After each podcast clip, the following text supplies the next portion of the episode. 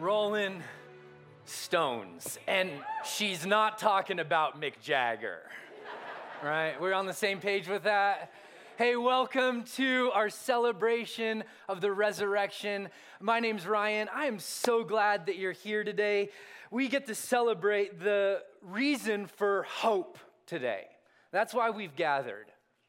A few weeks ago, my friend, who's also a pastor in the area, Naroop, sent me a text message. And here's what his text message said He said, What's your morning look like, MC? Because people call me MC. Just kidding, they don't. I don't know why he said that. But have you ever read a text message and got the words right, but the intent wrong? So I wrote back to my buddy Naroop and I said this. I get up at 5:45 and go on a run, treadmill in the basement. Then read scripture and pray. Then wake the kids up and get them ready to go on the bus. On late start days, which are Wednesday, I have time for additional reading. You?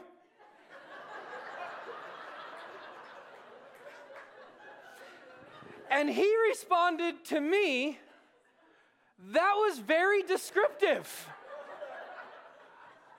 I more meant, yo, dog, my meeting canceled. You bored and want to grab coffee. I mean, he's right. I was descriptive. I broke it down on days. I gave timestamps. Like, wow. I had the words right, but I had the, the meaning wrong. I think when we hear resurrection, we have the words right but we might get the meaning wrong. I think a lot of us, we hear the word resurrection and we think, oh, this is the good news that we get to go to heaven when we die. And that's like a, a part of the story of resurrection, but it's a really small part of the story of resurrection. It's, that's, that's getting the text message just a little bit wrong. And what I'd like to do this morning is look at John's gospel. If you have your Bible, you can open it to John chapter 19. John's gospel, and we're going to let John, one of Jesus' good friends, sort of reframe that word resurrection for us. Maybe build it out a little bit. Maybe we can get the, the text message right. See, here's where the story began. We're going to start with where we ended on Good Friday. Jesus is hanging on the cross, and his final words, his exclamation is three words in the English, one word in the Greek. It's the Greek word tetelestai. In the English, it is what? Finished. It's done. Sin is atoned for. New life is being offered. It is finished. And after Jesus died, after he took his last breath, two of his disciples, Joseph of Arimathea, Nicodemus, came and asked Pilate for his body. Pilate gave him the body. They wanted the body because those who were crucified and enemies of the state, criminals, were typically, their bodies were typically taken and put in a heap and burned. And Joseph and Nicodemus refused to let that happen to their Savior. And so they asked Pilate for the body, and Pilate gave them the body. And this is where we pick up the story in verse 41. They were carrying Jesus, and it says, at the place where Jesus was crucified, there was what? A garden.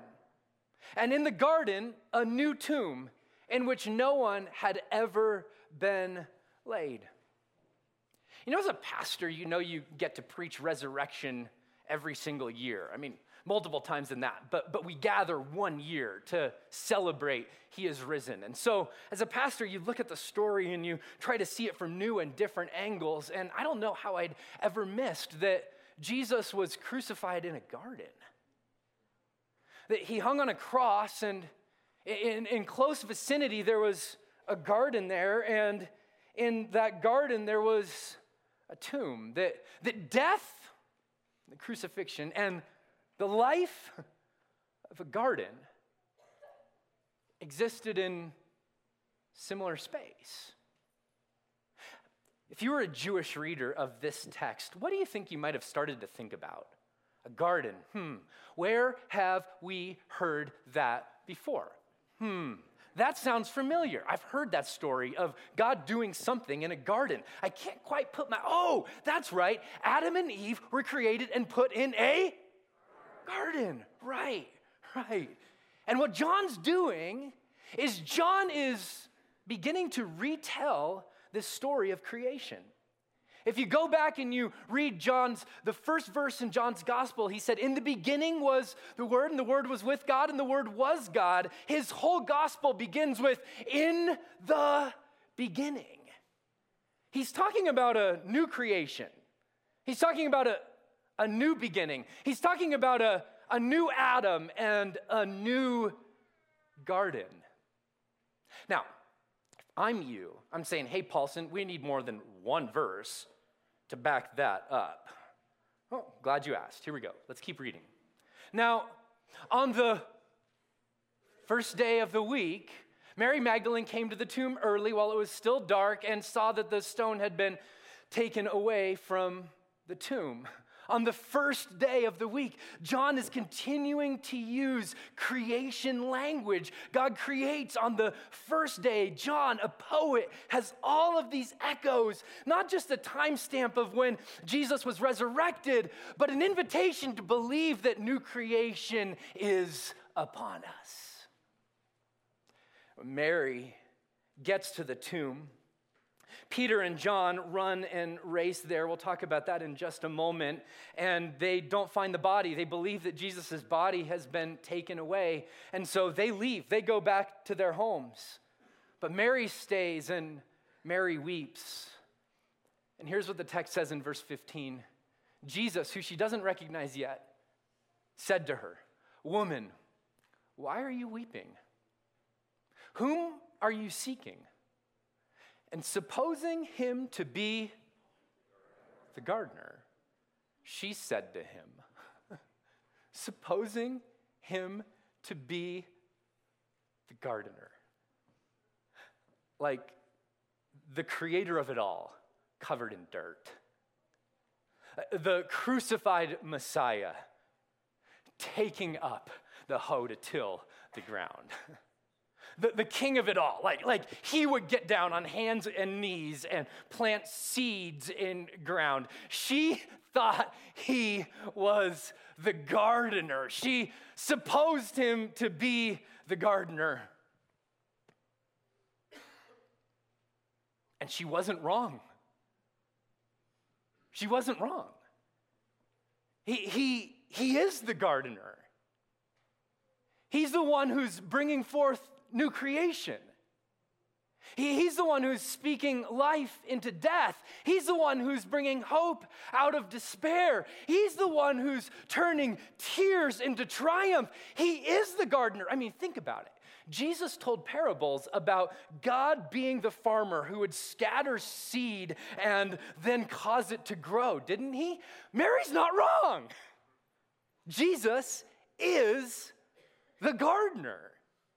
He's the great gardener. He's the, the cosmic gardener. The, where the first gardener, Adam, failed, Jesus, the second gardener, succeeds. In fact, he'll go on, Jesus will, in the book of Revelation to say this Behold, I am making all things new. He doesn't say, Behold, I'm making all new things. no, he says, Behold, I'm making all things new. Over this last week, we've had the chance to host an art show where Forrest Morgan, an artist in our community, did eight stations of the cross. And my favorite station of the cross was station number eight, where Jesus is crucified and dies. I saw this picture that Forrest painted, and, and immediately it captured me. Because to me, this is the picture of, of the gardener. In fact, you, you have a business card with this picture on it. Will you pull it out? It's a picture of new creation. It's a picture of, of the cosmos that, that Jesus is making new, that with his life, death, burial, and resurrection, he says, Yeah, yeah, on the cross, it is finished. But when he walks out of the grave, his exclamation is, It can begin again. See, it is finished is not the end of the story, is it? And we're not starting over, we're starting again with the resurrection of Jesus. Redemption is purchased on the cross, but friends, make no mistake about it, renewal begins at the resurrection. He is the gardener. And the bed that he gardens in is your life and mine, creating new things out of the dirt. I love the way that the great author Frederick Buechner puts it. He says, Resurrection means that the worst thing is never the last thing. Come on now, that's good. The worst thing is never the last thing. And that when Jesus, the Messiah, walked out of the grave, here's what he declared it was not the declaration, someday you can go to heaven. The declaration was, this world matters. Your life matters. His creation matters. Resurrection means that God has not given up on his good creation, that he's so invested in it, that he's so committed to it, that he would give his own life to bring renewal in what we have broken. That's what resurrection means. It's not escape from the world, it's embrace of the world and renewal within it. And that all sounds like really good news, doesn't it? The great gardeners at work and our life be, because it is finished, it can begin again. See, but here's the problem. Here's the problem. Here's the problem. You know the, the thing that makes soil receptive to a seed? You know the, the thing that makes life grow in the dirt? yeah, sometimes it takes tilling, doesn't it? If you've ever tried to um, garden something in Colorado, you know that you need to break up hard ground. And in order for the great gardener to, to garden in your life, he needs to break up some hard ground sometimes. You know the thing that makes soil rich? Manure, compost. It's the very thing that God uses to birth new, rich life in your life. The things that we'd often want to ignore are the very places that God meets us and, as the great gardener, starts to till the soil of our soul. And He uses the manure and compost of our lives to birth His new life. Happy Easter. Christ is risen. Let's look at how John retells this story. Remember, Mary is standing at the tomb. We'll see that she's weeping in just a moment. Peter and John have already left, and here's what it says in verse 11. As Mary stood weeping outside the tomb, and as she wept, she stooped and she looked into the tomb. Do you, do you sort of get the, the scene in your mind? She's looking in. And she saw two angels in white sitting where the body of Jesus had lain and one at his head and one at the feet.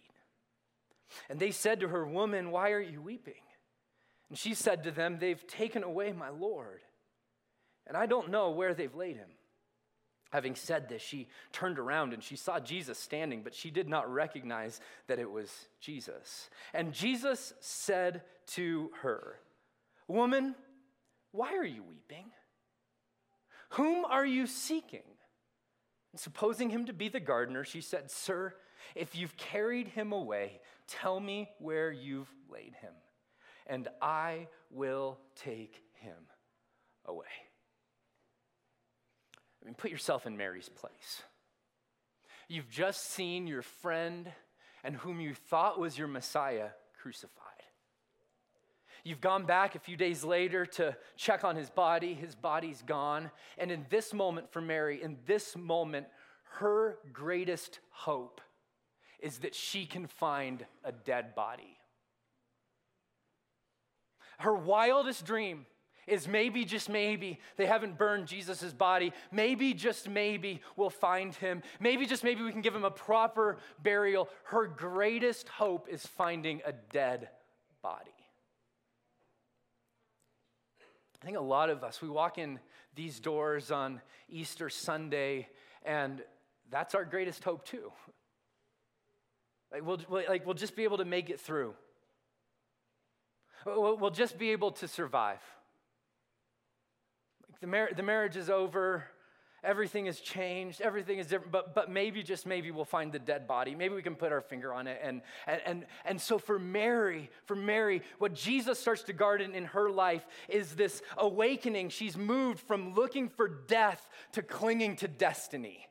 That's what's happening in Mary's life. And Mary, for Mary, what the resurrection means, what beginning again means, is that hope is reawakened. And isn't there something in us that, even if you're here this morning and you're just curious about Jesus, or you're here because it's your tradition to come, or you're here because it's what you think you should do on Easter, even if you don't believe in resurrection, don't you want to? Don't you want to believe that new life is possible, that the gardener's at work in, in us, and that the end isn't really the end? I think we do. And we, we proved it.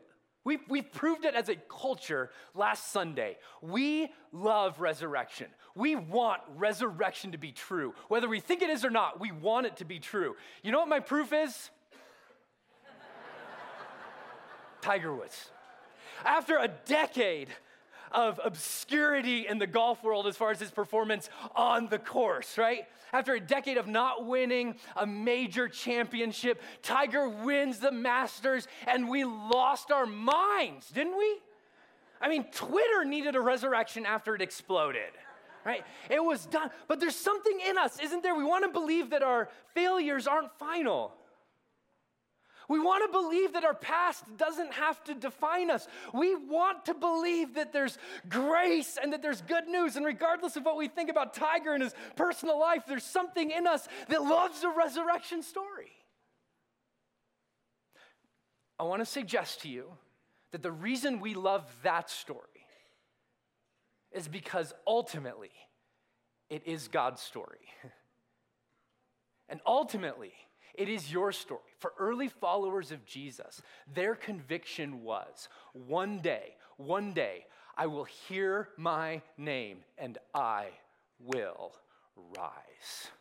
So let me just preach a little bit of hope to you this morning for those friends and family members in the Lord who you've said goodbye to. They will rise.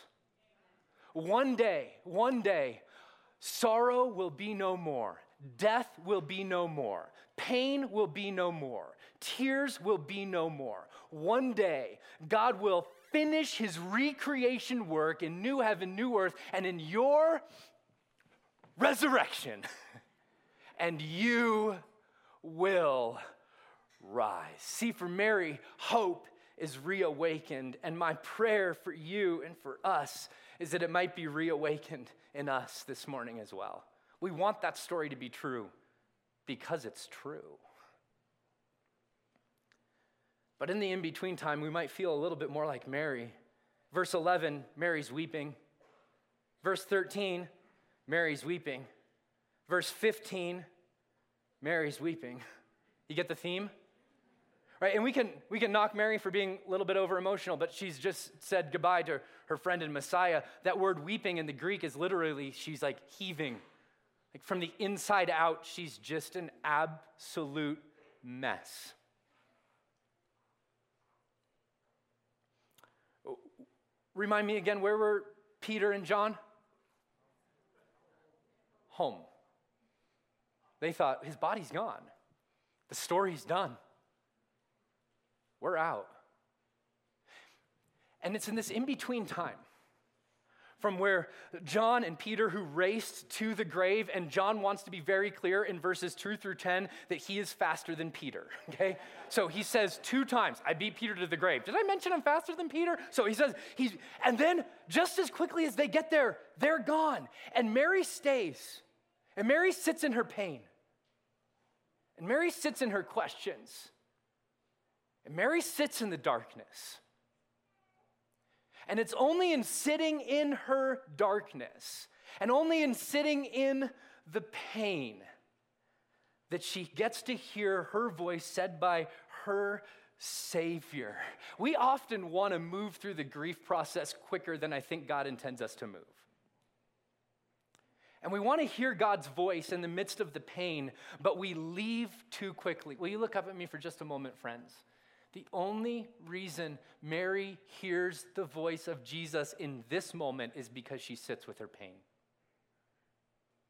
And if you're having a hard time hearing your Savior's voice or hearing the voice of Jesus, can I invite you to maybe just pause and sit a little bit longer?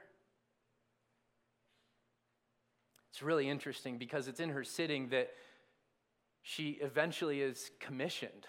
Listen to what Mary says. Jesus says to Mary Mary Magdalene went out and announced to the disciples, That's awesome. I have seen the Lord, and he said these things to me. You see what's going on? Is that Mary's weeping is transformed into her witness. Mary's sorrow is transformed into her song. Mary's tears are transformed into her triumph. And for Mary, she goes from weeping to witness, and her sorrow is reversed. The, the great gardener's work in Mary's life is taking what was the most painful day of her life and turning it into proclamation. He's alive. He's alive. J.R.R. Tolkien, famous author, he termed this eucatastrophe. Would you say that with me? Eucatastrophe. It's a made up word, I think. Um, but it just means the opposite of a catastrophe. It, it means uh, unexpected triumph amidst the debris of despair, the moment when misery and defeat are turned into inexplicable joy. yeah, yeah. This res- reversal is exactly what resurrection does in the world and in your life too. Good Friday is good. Jesus Messiah out, right? Good Friday is good. Yet Mary's mess is turned into her message. And I love that this didn't just happen for Mary, but it happens all over. It happens all over our church. It happens all over because God, the great gardener, is at work. And I want you to hear one of the stories of the way that he is. This is Terry and Sharon's story. They were part of our Overcome group that helps people who are engaging with mental illness issues. And they were part of that group and were generous enough to share their story of sorrow being reversed. I'm Terry. This is my fiancee Sharon. So I think it's been about nine months or 10 months since we first started coming, since last summer. In one of our first one or two sermons, um, they announced the Overcome group, and that was something that intersected with my and our lives that, that this was a, a community we really need to do to explore further. And we decided to take a chance and become a part of the group. I feel like I've struggled with um, anxiety for most of my life. I've always been a type A go getter, and this idea of perfection, uh, you know, has haunted me my entire life. And and that um, there were definitely some unresolved issues that I thought that I had handled, and it just became re- readily apparent that it was necessary for me to address these things on a deeper level. That it didn't just affect me; it affected others that were around me, and um, so we embarked on that journey together. My story is uh, throughout my life, I've always had challenges with periods of deep depression or anxiety. I've uh, done medication, counseling, um, prayed, come and, gone through all of those things. The class was really focused on people who are struggling with mental health issues, and it's my humble belief that everyone um, addresses these issues at one point in their life, either walking through that journey themselves um, or supporting somebody else to learn about tools that can help us, but also bring us into a community that is um, confidential, um, caring. So it's not strictly just a, this is what the Bible tells you and how you should think about it. It really was an amalgam of all the different things that, that can address mental health issues and how they can all coexist um, perfectly in God's world. For me, I, I believe this helped us live abundantly. I think before I would often have a, a challenging relationship with God in that I thought He was punishing me. You know, why why are things going this way? Why do I feel this way? That I was able to come away with it feeling much more self compassionate, much more a sense of wholeness and an identity that I'm worthy of God's love. I'm a child of His. Beautiful. I love that idea of becoming, of becoming more of who you were meant to be and more of, more Christ like. There is hope. There used to be this powerful stigma that if I'm blue or if I'm anxious or if I'm struggling with something, I need to keep that in to myself. And I would encourage you to, to look at it from the perspective that you're robbing yourself. You're robbing yourself of the opportunity to feel God's love, but also you're robbing the other people around you of the opportunity to help. And they may not even be aware that you're struggling with something. For anyone who's really struggling and finding themselves in darkness and in the middle of a storm, and it seems like there's no one around, um, there's the phrase, take a leap of faith. And sometimes you have to be brave and just take that first step, and God will meet you along the way. And you'll find that there are people who put their arms around you and welcome you. And it's really scary at first. And you think that there's no way that it can ever get better. But we're here to tell you that it can. Like, there are many ways to get to the end and to see light again. It sometimes can take a long time, but the path is there. And all you have to do is take that first step. Hey, will you help me say thank you to Terry and Sharon? Man. I love a lot of things about that story, but here's, let me just tell you just briefly uh, two things. Number one, I love, I love that we are a community of faith that's safe enough to share stories like that. I'm struggling with mental health issues, and I reached out. And I love, second, that we're a church that says, man, we want to create space for people to move towards wholeness, towards healing, and towards relationship with each other and relationship with God that He designed us to have. I love the, the end of that. The, there was this question, you know, we took this step. What's your, what's your next step? What's your step? Look at the way that this story ends, verse 16. And Jesus said to her, Mary. I mean, you wonder what his voice sounded like. Somehow she recognizes one word, one word. That's all it took, one word. And Mary goes, Oh, Rabboni, which means teacher. Jesus, it's, it's you. It's a one word sermon that Jesus just gave. And it starts to awaken all of these things in Mary. She's starting to maybe think, maybe I'm not just the Mary that has the checkered past. Maybe I'm not the Mary that, that had the demons and that Jesus drove them out. Maybe I'm not the Mary that was just sort of pushed to the side. Maybe I am who he says I am. Maybe I'm that Mary. Maybe, just maybe, Jesus is awakening something in her. And when you hear Jesus say your name, it changes everything. It changes everything. And Jesus said to her, Don't cling to me, for I've not yet ascended to my Father, but go to my brothers and say to them, I'm ascending to whom? My Father and your Father, to my God and your God. Hey, Mary, now that I'm resurrected from the dead, guess what? You and I are siblings. You're my sister.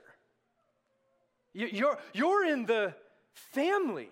Mary, you've been moved from uh, orphaned to adopted, and that's exactly what resurrection does is it restores in us this original calling of God. We'll, we'll call it the vocation.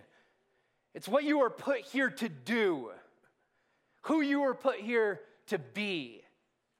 It's buried deep inside that Jesus wants to call out of you. For Mary, her vocation is restored. See, the defeat of sin isn't just about getting us into heaven. Listen to me, look up at me for a moment. The defeat of sin is not just about getting us into heaven, it's about giving us back our humanity. It's about restoring what God originally put you and I here to do, and you and I here to be, to release our gifting that He's put in us to the world, to glorify and lift up His name. If resurrection is a reality, we have a word for the life that that embodies. It's called discipleship. It's called apprenticeship. Mary, follow me. Mary, be who I designed you to be. Mary, let go of the sin, let go of the shame, walk into new life. Mary, I'm the gardener and I'm restoring everything that the enemy wants to rip from your life. See, when we become children, we also are recommissioned to be children of God and to live knowing that this world matters to God, that people matter to God, that our work Monday through Friday matters to God that being neighbors matters to God, that all of life is sacred. Mary, you're my sister. Now go and live in my way with my heart.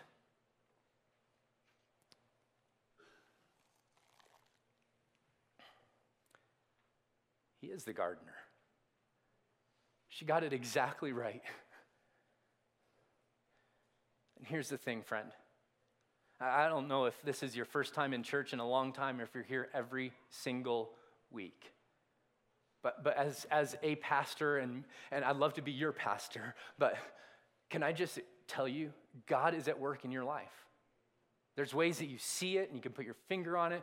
There's ways that you have no clue that He's planting seed, that He's bringing life out of the death, that He's using the manure and the junk of your life to birth new life and new hope.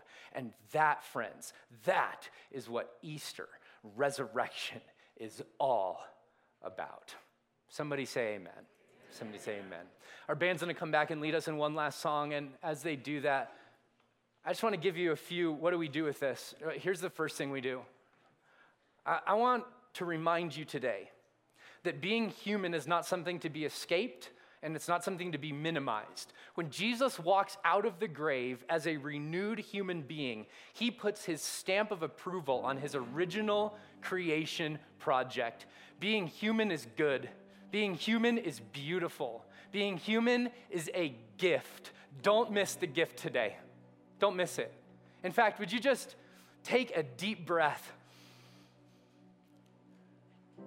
You're alive. You're alive. Jesus says that's a really good thing. It's so good. I am protecting it for all of eternity.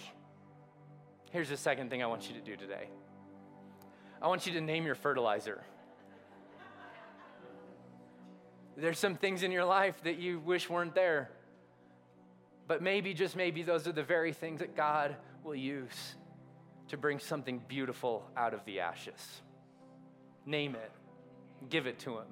And finally, friends, today, would we be a church, a gathering of people that looks forward to resurrection? One day you will hear your name. If you're in Christ and you will rise to life eternal, renewed heavens, renewed earth.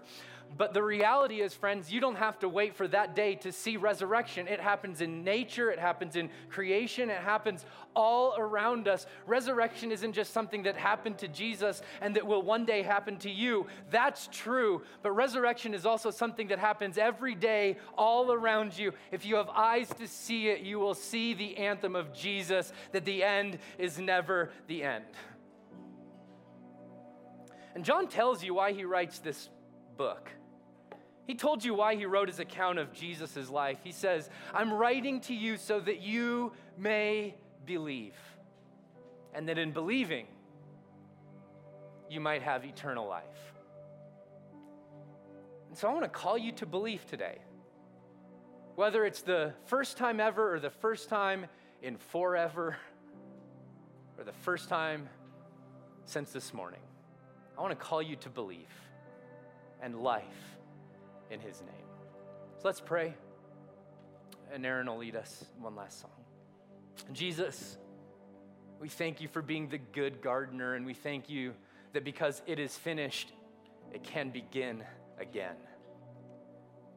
May it be so in our lives. Jesus, for the people who are here and maybe for the first time are saying, Jesus, I want to follow you. I, I, I want to hear my name like you said to Mary, her name. I want to be restored. I want to be renewed. I want my sorrow to be reversed. Jesus, for those people, would you call them really clearly, even right now, and if that's you, I just invite you to pray, Jesus, I give you my life. I want to I want to follow you. I want to become a disciple of yours. I want to leave a life of sin and walk into a life of faith.